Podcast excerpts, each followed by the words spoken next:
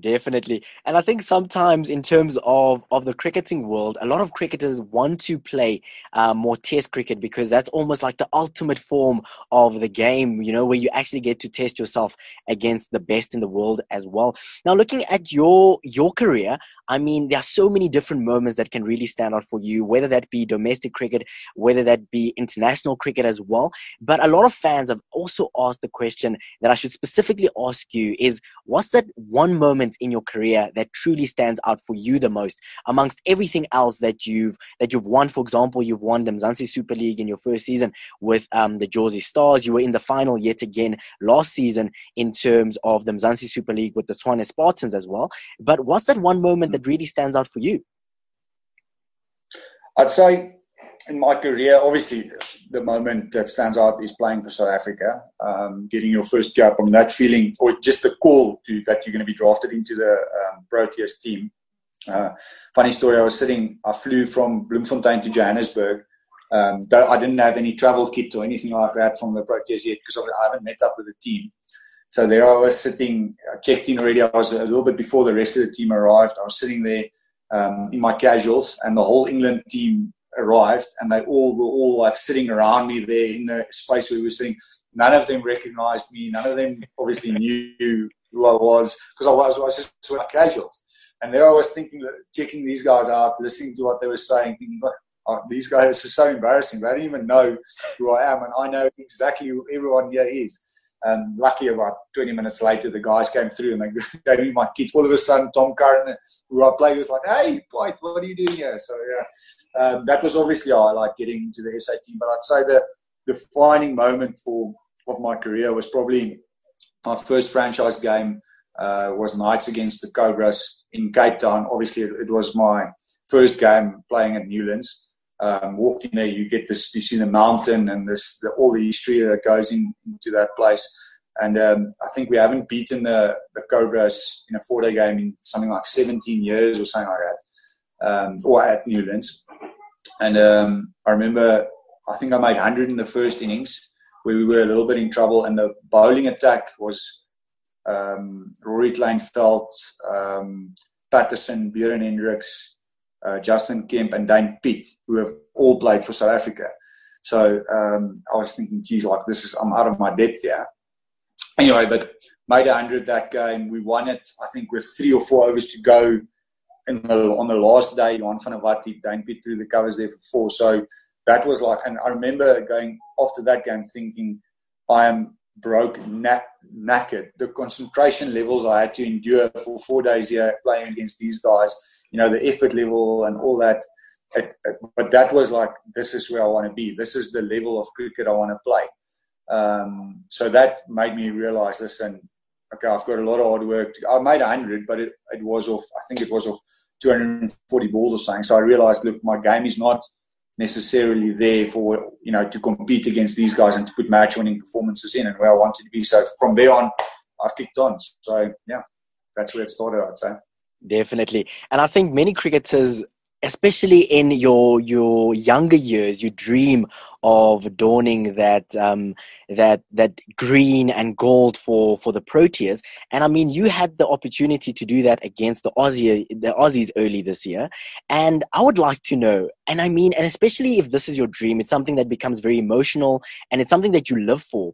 The evening before you played your first game what was going through your mind? I mean, could you sleep? Were you having uh, a restless night? Like, what was going through your body? Were you excited? Were you nervous? Um, I'd say mentally I was okay. Um, I've, I've, kind of seen myself play for the Proteas, you know, in, in dreams and, you know, as you see yourself and, and visualize yourself. I've seen it plenty of times, hoping, you know, trying to be ready. I've seen the Aussies, you know, making dreaming about playing against the Aussies, especially for a very long time. So I wasn't that nervous, to be honest, uh, going into the game. In the warm up, I was a little bit nervous. Um, more, more so, um, the warm ups with Bouch and Enoch is uh, pretty intense when it comes to the catching bit. And I had a split webbing um, that week from the week before, so I had it strapped up quite heavily and um, I was a bit worried about dropping and catching the, in the warm up, and Bouch telling me, "No, no, no, you're not playing. you on the side." Um, so that was my, my worry was more about being able to do my job in the field. And I think I dropped a catch. I did drop a catch in my first game on the boundary there. Myself and Kagiso um, right next to each other there going for a catch. Um, so batting wise, I wasn't really worried. I knew what I wanted to do with my game. I knew where my game was at that stage. So I'd say the, the nerves were more in the field because of um, the, the sore the or the split webbing. Yeah, definitely. But I think when you when you when you get on to that stage and and you're not contracted, you're not. It's almost like it's my country. It is my country against your country. So what yeah. is my job here? My job is not to do this. So you forget about fear of failure, really. So that's that's very true. And of course, that moment when Dwayne Pretorius handed you your first test cap. And I mean, when you're playing in a national setup, it's it's actually incredibly important to learn from some of the players that are actually around you because those are some of the best in the world. We can say not just the best in South Africa. Who are some of the the special players that you that you've learned something incredible from, but also in terms of the players that have had a positive impact. I mean, looking at the likes of Dwayne Pretorius, who handed you your first cap, um, David uh, David uh, Miller, who's also been a great impact player in your career as well. Who are some of the names that really stand out from you that you've learned from? Um, obviously, the guys that, that, that I started with at the Knights, um, a guy like Boeta Dippenaar, um, when we when obviously when I started was a, a, big player at the Knights when I was still playing for Free State. Um, when I went to Pretoria, uh, big guys there were Martin van Jaarsveld. Um, I'm just trying to um, Pierre Joubert was the captain of the Northern team. He's now uh, Titan CEO. Uh, so guys like that in the team really helped me mold my game and and help me to know when to do what more often than not. Um, I think the biggest thing with a guy that's being successful and, and, a guy that's not so successful is knowing when to play your shots and when not to. Um, in recent times, obviously the guys who have had a big impact was more coaches. Um, the players from the player side uh, at the Jozi Stars. Um, I wouldn't say it was one individual that, that had an impact on, on me there. It was more the collective as a group and the way we played. Um, a guy like Simon Harmer, who I've played with in, PE, um, obviously had massive success at Essex, and he was in our team that side. So the culture and the off the field environment that we created there was was very much a learning curve for me and, and how we wanted to do things. But then I went the next year. I went to the Spartans, and there I got to play with Morne Morkel, AB de Villiers, um, and these guys, and then Proteas, obviously Dale Steyn. So AB Morne and Dale was my, you know, since I went to since they started playing, I was like, these guys are the guys I want to, you know, meet and, and play with and or play against and all that. So hey, the way AB trained massively. Um, people think this guy's just super talented and you know he does you can just pick up a ball. But the way that guy trains is unbelievable. He um, he's the last guy off the field taking catches. You know, we see him do these special things in the field, but when we train, he's the last. He always the. Give me a few more cover catches, uh, a few more direct hits. Always looking for a quicker, better way to do things. Um, when we bat, obviously from a talent point of view, um, it helps him a little bit. We had a, a drill there where Boucher said it's competition time you get 18 balls on the bowling machine, most sixes. You know, so, so you put the bowling machine on the middle strip, and we all the top seven batters were there, batted up, waiting for 18 balls. So as cricketers know, the bowling machine, the first few, you're not quite sure where it's going.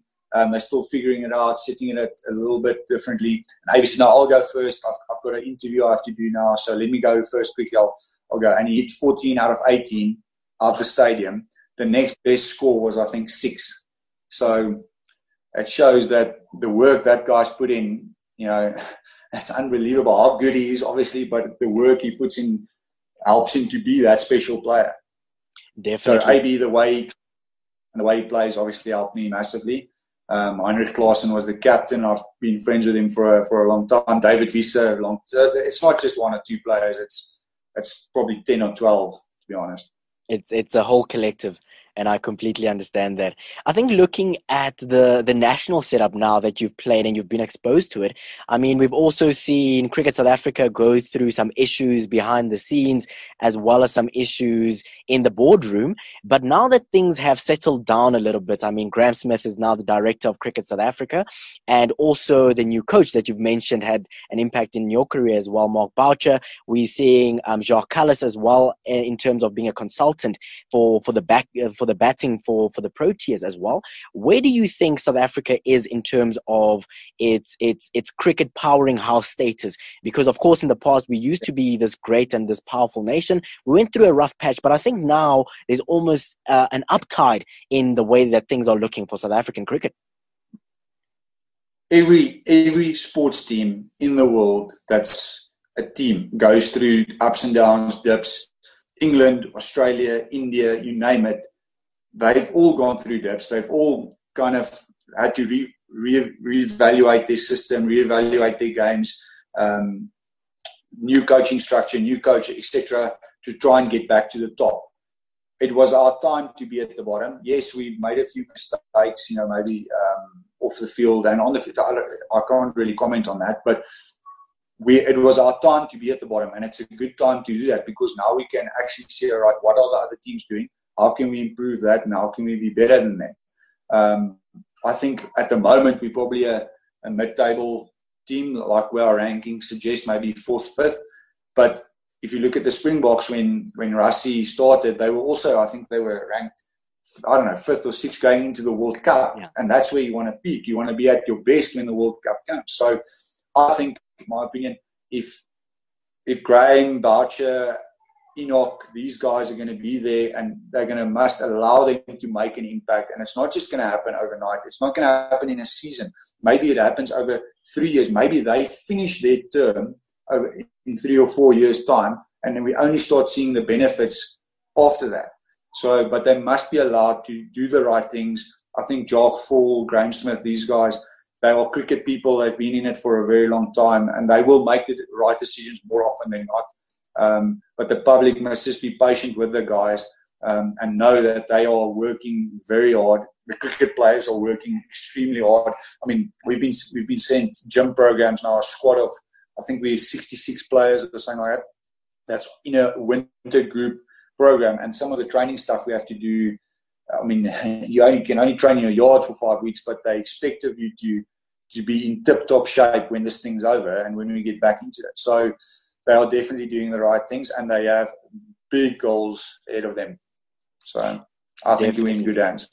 Definitely. I love what you mentioned there in terms of that they're getting the guys ready for what will come after the COVID 19 pandemic, which we've mm. seen hit the sporting world and completely disrupt the sporting calendar. And of course, the big tournament. I mean, we saw the 2019 Cricket World Cup that didn't necessarily go too well for South Africa.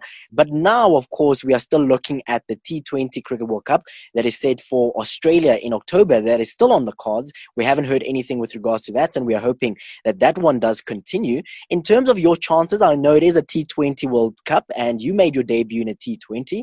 Would you like to play in that squad? And what are the chances? Because as you mentioned, you are in um, a selected group of players that is currently training possibly for that. Yeah. Um, chances, I'm not sure. It's, it depends really on, on, um, on who's on form, I'd say, and who's doing well at that stage. 2020 is very much a, a form game. You, got, you don't have time to pick a guy and align to find form in a 2020 tournament. So for me, you have to be on form and doing well. And even then, you are competing with you know very good players, Quinton de Kock, Faf du Plessis, David Miller, guys who have played plenty of games um, all over the, the world. Um, I'm not saying I don't have a chance. I'm not saying I don't know what. I'm not really too bothered about chances and, and whether they're going to give me a go or not. Um, my focus, and I try and look at it from this point, uh, from this side, is if I, if they give me an opportunity, I have a job to do, and I'm going to do that job as best as I can. Um, I'm going to play that role as best as I can and try and make an impact and put the opposition under pressure. So if that's good enough um, to get into the team, it will be great. And if not, that means someone better has gone in my place. So that, obviously that's to the benefit of us winning a, a, cup. So it's not really in my hands. It's not really about me, to be honest. I must just do my job as, as well as I can, to be honest. Um, it's they have they have a very difficult job in picking what is it, 15 players to go to a World Cup out of a group of probably 66 plus you put in AB de Villiers in there. You know, we don't know what the call back situation is going to be. They might be available again. So that can probably shoot up to 90 players. So if all of them are playing well, great. If if not all of them are playing well, we pick the guys who, and hopefully, they, and I think they will pick the guys who are playing well. If I play well, I might have a chance. And if I go great, yes, that would be a great experience. Um, but then again, it's just a job to do. So, yeah. Definitely, and of course, we would like to see you there. A local lad is always a good thing to see in a in a Proteas jersey as well. And of course, I'd like to shift the the focus a little bit in terms of more domestic cricket. And I mean, you've been the captain for a while at the the VKB Knights. You're quite comfortable in that role. I'd like to get to know the team a little bit better at the VKB Knights. I mean, one thing about cricket is the fact that the locker room can always be a little bit of a mess because you've got kids lying around, you've got bats lying around. Maybe there's a possible player that might be a little bit on the messy side, and of course there are some that are the the, the neatest players in the locker room as well. In terms of your uh, uh, seasons over the years, who's the messiest um, when it comes to packing their, their their cricket kit, and who's the the neatest?